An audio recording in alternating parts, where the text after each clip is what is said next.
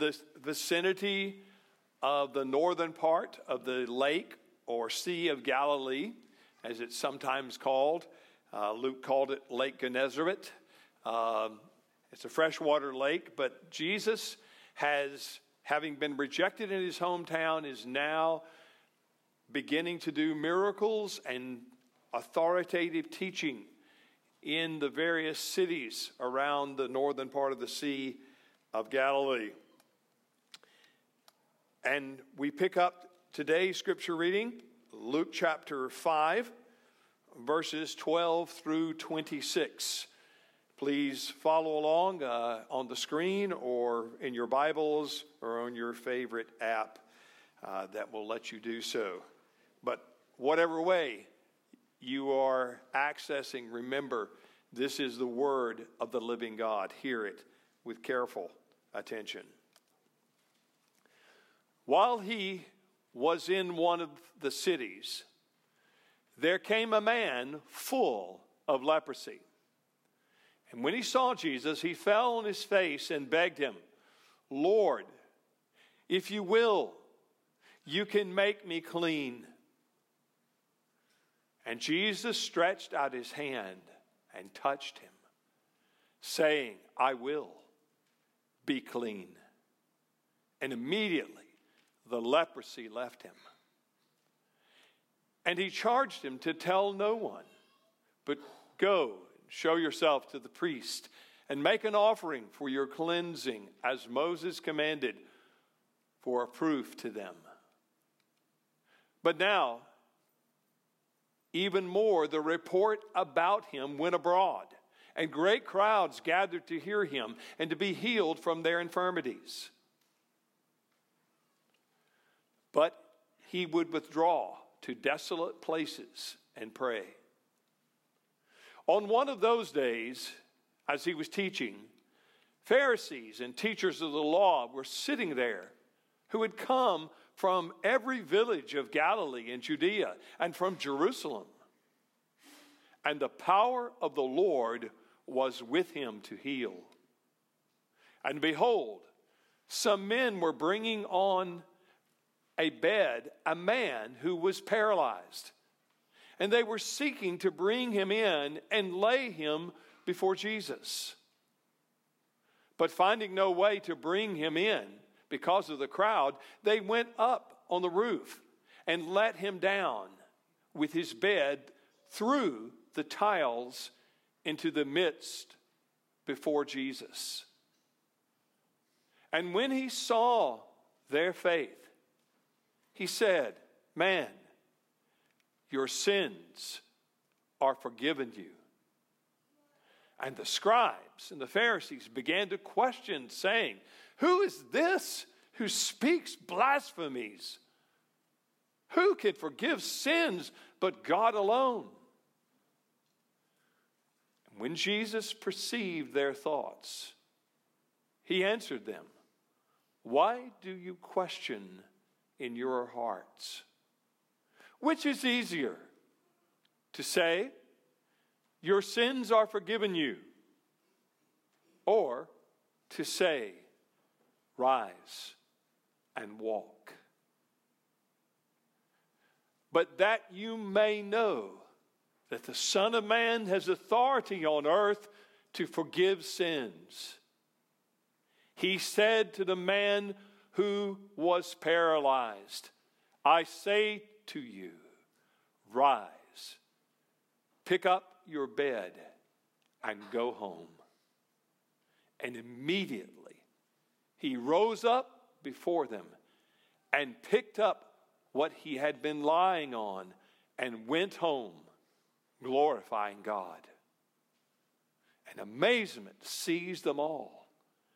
And they glorified God and were filled with awe, saying, We have seen extraordinary things today. The grass withers, flower fades, but God's word will always remain. Let's ask his blessing upon it. Once again, Father, we, we cannot come to this task trying to read and understand and apply your word without the help of your Holy Spirit. The Spirit of the ascended Christ,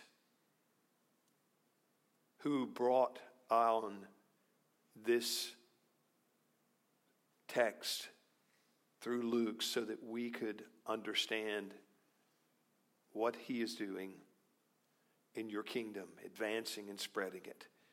Father, will you help us now to understand and receive it with meekness and appreciation? And we pray in Jesus' name. Amen. Still today, people call them the untouchables.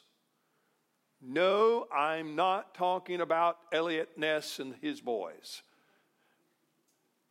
Not those untouchables. I'm talking about the untouchables that are members of the lowest class of Hindu community. They are the ultimate outcasts the real untouchables. They spend their entire lives outside of the socially acceptable relationships of Indian society. They're ostracized, they're shunned, and they're insulated and kept apart of ordinary life for others. And these untouchables are physically and ceremonially unclean and they're compelled to do some of the nastiest, most defiling jobs that are defined in Hindu law. 2,000 years ago, Jesus of Nazareth once met a man who was equally untouchable because he was eaten up Luke says, full of leprosy. And that made him, in his culture and time, ceremonially unclean according to the law of Moses. And even when it was not deadly, which it often was, after a lot of suffering in those days and at that time,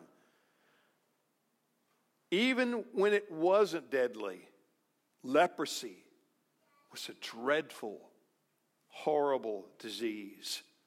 The sufferer became repulsive to him or her self and to others.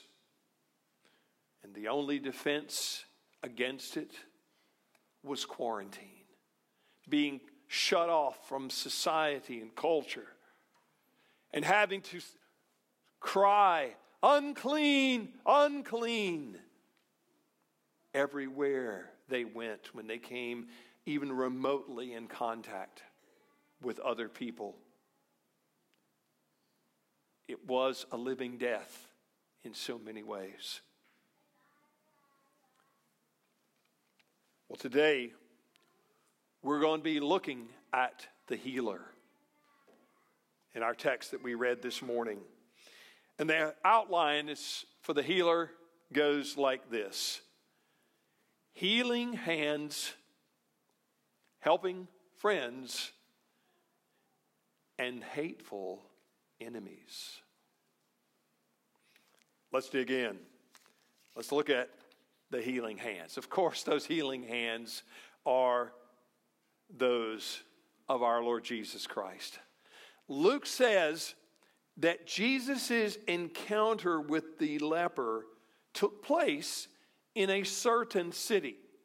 Now we know Jesus is in and around the Sea of Galilee, probably the, the northern part, uh, northern to northern westerly, or maybe even a little bit uh, to the to the east. But in that in that area, there were a number of synagogues and towns because of the great fishing that was going on on the Lake of Galilee at that time. And it was probably where he, Luke does not tell us which one and where he is, but I think we can make a good guess. And maybe considering Chorazin or Bethsaida. Why? Because these cities were some of the ones in which it's recorded in the Gospels that Christ did much of his mighty working.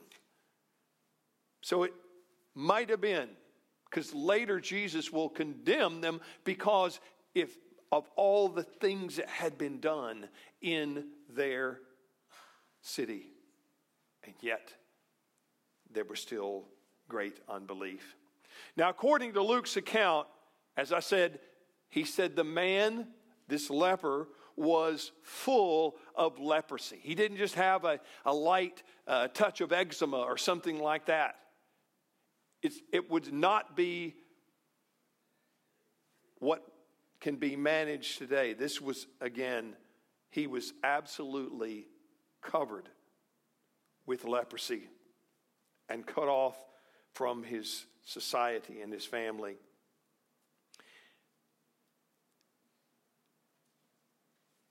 And yet, according to Luke's account, this man that is full of leprosy, all of a sudden, instead of staying away where he's supposed to be, ostracized and quarantined far, far away, somehow he is so desperate he ends up right in the middle of where Jesus is teaching. And he falls down at Jesus' feet, begging him like a ghost out of nowhere. There he is. And he falls at Jesus' feet, saying, Lord, if you will, you can make me clean. What an amazing act of faith. Knowing full well that he was despised, how he even got in there to get to Jesus before he was tossed out. And yet, he says, I know you can do this, Jesus, if you're only willing. Then Jesus does something totally, totally amazing and unexpected. He reaches out and touches the leper. You don't touch lepers. You stay as far away from them. Not six feet, way, way far away from them. Touching a leper was forbidden, it simply wasn't done. Physical and spiritual uncleanness was contagious. You weren't just physically corrupted, you were spiritually. You couldn't go to worship. And yet, this man boldly, audaciously falls before Jesus' feet and says, You can make me whole if you only will. And yet, then Jesus reaches out and touches him. You imagine what that must have felt like? How long had it been? Had this man been touched by another human being? And while holding on to him, Jesus said, I will. I will do it. Be clean. And immediately, he was healed.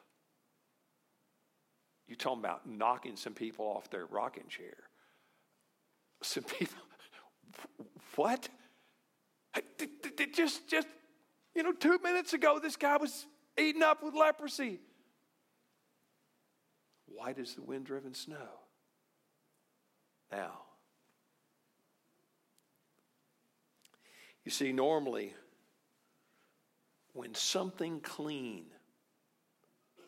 this is true of, of the ceremonial law and the law of Moses. All a lot of those books in the in the Pentateuch are about cleanness and being holy and being clean. And normally, something that is clean, when it touches something unclean, guess what gets defiled? The clean gets brought into the category of the defiled, of the unclean. But now, not with Jesus here.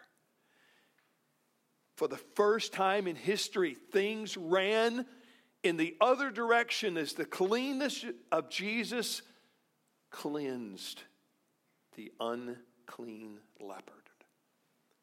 And in a, in a way, it's an indication of the new world, another tiny mark that the new world that Jesus is bringing is here in your midst. This is the kind of thing that Jesus would bring, that the Messiah would bring when he comes. And he's here. He said, The kingdom of God is in your midst. I'm the king. And he's here showing through this healing that he is the king bringing a new world at hand, and death and uncleanness have no game. They have no match. They cannot be overwhelming his kingdom. Now, secondly, we notice there's another story that's going to involve Jesus' healing. That's in verses 17 through 20. And that's what we could call helping friends. Now, wherever that first healing happened, we don't know for sure, but like say Bethsaida, Chorazin, uh, likely. But wherever th- that happened, we have a better guess of where Jesus was. Luke says it's after another time. He says, and on one of those days, so it's not the same day, but it's another day, may not be too far between them. But wherever it was, I think it likely was Capernaum. They was back in, in Capernaum in headquarters, back maybe in Peter's house, because Mark in 9, chapter 9, verse 1, tells us he went back to his own home. And that's where Jesus, he didn't have a home. He'd been kicked out of his. He didn't have a home. What was that? That, was, that would have been Peter's home or one of the other disciples that was taking him in. Now, not only were the people listening to Jesus, but there were some other folks there, some other distinguished folks that were very, very curious about what this young upstart rabbi from this backwater region of Galilee, and yet they are hearing all kinds of things that he's doing and the healings that he's doing and the authority that he speaks with. And so they have deigned to come and see for themselves. Of course, I'm talking about the religious leaders of that day, the scribes and the Pharisees and the teachers of the law. Now, people were listening, but so were the Pharisees and the scribes. From near and far, they had come, all the way from as far as Jerusalem, 70 miles, long, long journey, several days' journey. They would come up here because they were hearing reports and they couldn't, they couldn't imagine. And yet, that day, Jesus was teaching. And when his lesson was interrupted by a scraping sound in the house above him, in the roof. And, as you know, enterprising friends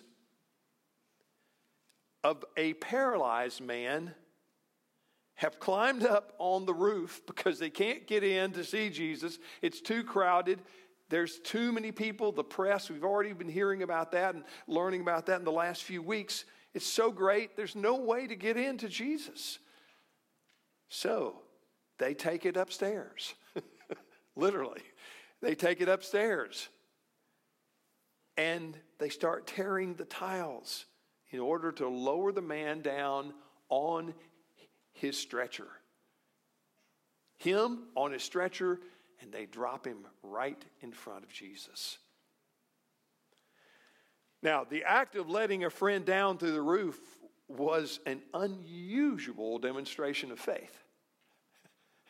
That's not normally how we do it. We don't go to the local hospital and tear, start tearing away with jackhammers and stuff, uh, and to try to drop people into a place to get healing. That's not how it normally works. But that day it did. And you know what? It impressed the Savior. We know because of what Jesus says next. Seeing their faith, he said, Friend, your sins are forgiven. Now, he's not just seeing the, the paralyzed man's faith. He does say to him, friend, calls him friend, but he sees there his friend's faith. Their faith that they have that Jesus can heal their helpless friend. And yet, it's what he said after that. After the friend, your sins, talking to that man, that paralyzed man, your sins are forgiven. Now, if you think at that point everybody was going, oh, oh, hey, hey, just forgave somebody's sins. no, it would have been like, catch me. What? You no. Who knows what all the reaction, but it would have been an incredible uproar. And for a certain group of people that were there, that I've already told you about, some of them had come a long way. The scribes and the Pharisees, they were not, they were astonished, all right. they were angry. They were outraged because of what this backwoods rabbi daring to claim that he had authority to forgive sin. Now, notice that Jesus says nothing about the man's legs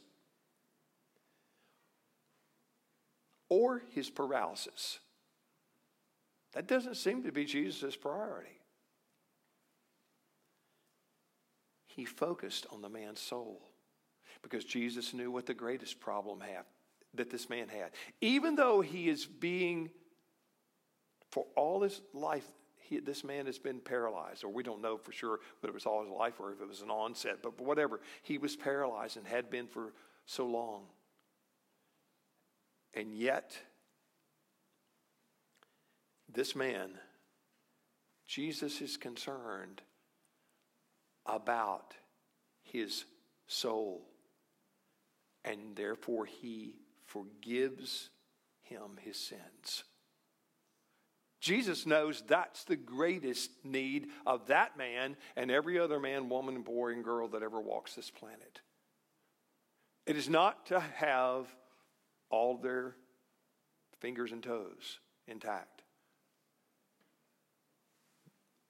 God sometimes takes care of those things. Obviously, Jesus is doing a lot of healing, but Jesus knows the healing is not the main point.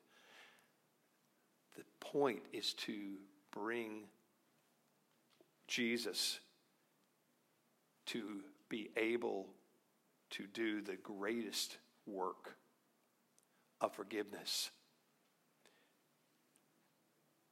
You see, Nothing, notice that Jesus, like I said, nothing about his legs, his paralysis, but he focuses on his sins. Our main need is not physical healing. Better to limp into heaven than run into hell, someone said. Better to limp into heaven rather than to run into hell. In other words, you think your problems are, are your physical problems? No.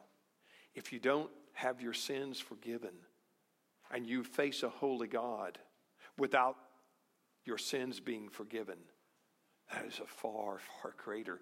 Your life, your body here means nothing. Jesus understood that. Our main need is spiritual forgiveness. And so Jesus gave it. Gave it right there in the midst of all these teachers of the law. Now, the last part of the message this morning is I'm calling hateful enemies. And you may think I'm over exaggerating a little bit. I don't think so. Verses 21 through 26 show us something about malevolence, something about opposition to the kingdom that Jesus was bringing. You see, the common people, though, ultimately at the last, uh, in verse 26, listen again what it says. And amazement seized them all, and they glorified God and were filled with awe, saying, We have seen extraordinary things today. The common people, as it usually was, at least up at this point in time. I will find later on, they even begin to turn on Jesus when Jesus gets closer and closer to go where he is going to Jerusalem. But for now, it's they that are excited about Jesus. They are amazed, they're, they're awestruck, but not most of the religious leaders. You see, listen again to verse 26, or excuse me, verses 21 through 22. You see, the scribes and the Pharisees were watching Jesus like a hawk. And they had suspicious eyes to boot. They had suspicious eyes to boot. They were not just passive observers, they were threatened enemies. They were threatened. Jesus was, they could sense it already. He was uh, shaking up the apple cart. He was bringing in things that they could not understand and they were opposed to. They were the keepers, they were the guardians. It's just like what happens in entrenched, any entrenched bureaucracy ultimately becomes self protecting and and often violent against anything that threatens that.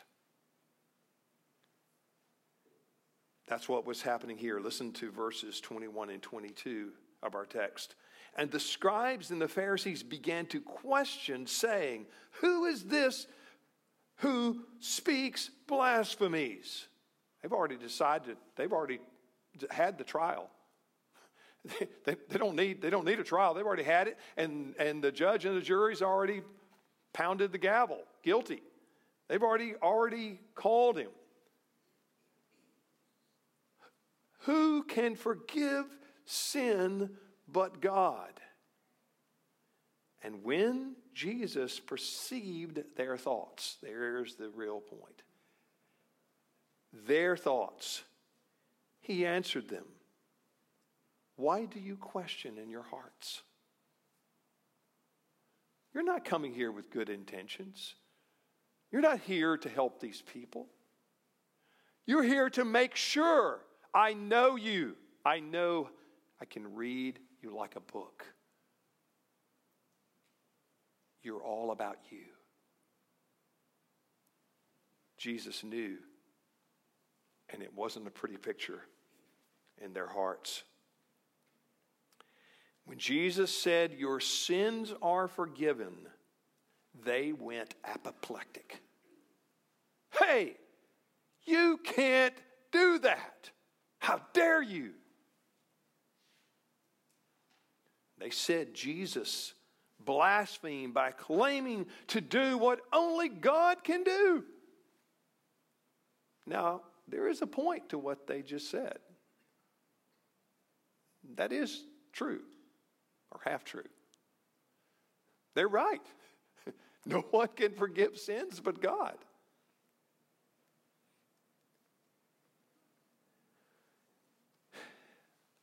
What they knew is that only God can forgive sins. That part they were right. But what they did not know is that Jesus is God. And therefore, he can forgive sins and heal all forms of diseases. And yet, here's why I say they are enemies. They weren't just somehow didn't have enough information and we're just a little bit puzzled and skeptical. No, as we will see as you go on, they become more and more bold and more and more direct in their opposition to Jesus and trying to get rid of him. You see,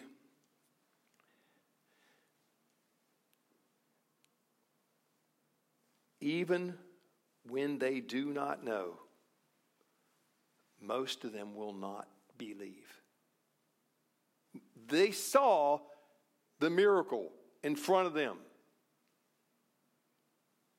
And when Jesus went on to say, so that you know that I have authority to do this, get up and walk. Take your pallet with you. Go home. Listen to what Phil, Philip Yancey says on this point. He says that Jesus never met a disease he could not cure, a birth defect he could not reverse, a demon he could not exorcise. But he did meet many skeptics. And some who heard Jesus' strongest words about grace and forgiveness that he came to bring turned away unrepentant. In other words, they didn't buy it. They saw even a dead man rise. And they said, ah, This is just nonsense. We've got to, we've got to get control of this. You see, they had a lot of notions about God. But vague notions of God and even being in awe of God are not the same thing as knowing and loving God. And that was their problem. John 17, 3.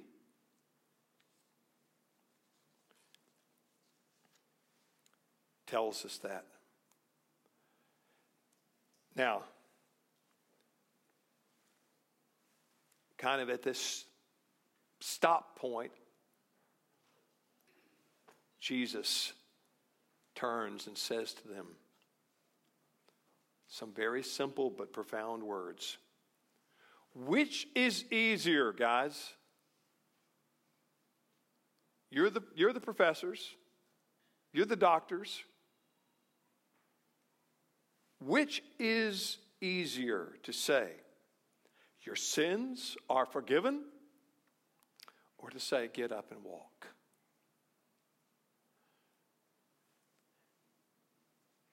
Now, you know what just happened right there? Jesus raised the stakes way, way higher for them and for himself. Jesus raised the stakes by closing down all the other options. All the other ways that you could try to come at this, Jesus says, okay, because you could have somebody over there saying, well, I, you know, it, he, he did say that, but maybe he, maybe, maybe he really didn't mean, he made it crystal clear. You have one or two options. Just like Lewis, C.S. Lewis said, you basically, you, you only have three options when it comes to Jesus. He's either a nut job, or he is a lunatic, I mean, a lunatic, uh, a nut job, or he is confused or a liar, or he is who he is, the Son of God. You don't have any other choices left to you. And that's essentially what Jesus is saying to them. Okay, which one, which one do you want me to do? Actually, he ends up doing both. But he, but he basically throws the, the question to them. He raises the stakes. Jesus basically comes to the table and pulls in all his chips and slides them all in. But now he's basically saying that you guys are in, all in too. How are you going to respond? Listen to what Mike McKinley says. It's a little bit long, but hang it. This is, this is really good. The problem is that a claim to forgive sins cannot be verified empirically. You, you, know that? In other words, you can't, you can't, uh, somebody, an idiot could come up and say, I can forgive your sins. They're forgiven. They're forgiven. Ken, your sins are forgiven. But you can't empirically verify that I really did forgive Ken's sins because you can't see that. So that's, that's not, that's the problem is that a claim to forgive sins cannot be verified empirically. There is no way to evaluate whether or not the paralyzed man was, uh, has really been forgiven. Jesus knows their thoughts, though. And he wants the skeptics to know for certain that he has the authority to forgive sins. Verse 24. And so, he gives them a kind of proof that they can see by telling the man to get up and walk. It's an easier thing for someone to say, Your sins are forgiven. Verse 23 it cannot be proven or disproven. But if someone says, Get up and walk to a paralyzed man, it will quickly be evident to everyone whether or not they are a fraud. In other words, you can test that one. You can verify that one. Hey, he said, Get up and walk to a paralyzed man, and look, he can't get up. He's a fraud. If he does get up, oh my goodness, we're in a new ball game. So, when Jesus tells the man, Get up, take your mat, and go home, verse 24, he is offering proof that his words about the forgiveness of sins are valid also. The stakes could not have been higher. Either Jesus would be proved to be God in human flesh, or he would be shown to be a blasphemer who claimed authority and that did not belong to him. When the man stood up and went home, verse 25, the truth was inescapable. Jesus has the authority that only God has the authority to forgive people's sin. He covered both. And so the scribes and teachers of the law and the Pharisees all came up and said, Oh, Jesus, oh, I was so sorry. What, what numbskulls we are so dumb. Why, why didn't we get that? Oh, I'm so sorry. No, they double down, as you'll see next week. If you think I'm being a little hard on them, stick around, for there's more proof to come next week. Amen. Let's pray. Father, Lord, We often think that the things in this world are the most important things. And Father, you came to send your son. You sent your son so that we could have an answer for the most important thing the forgiveness of our sins. Father, thank you for sending your beloved son. Thank you that he has the authority. And one day will make all things true and real. Will bring all new things into a new heaven and earth in which there is no suffering of any kind. But Father, now, today, and those who believe in your Son and know him, Father, we have the forgiveness of our sins because of what Jesus did. And we thank you and we praise you and exalt you today in Jesus' name. Let's stand together for our hymn.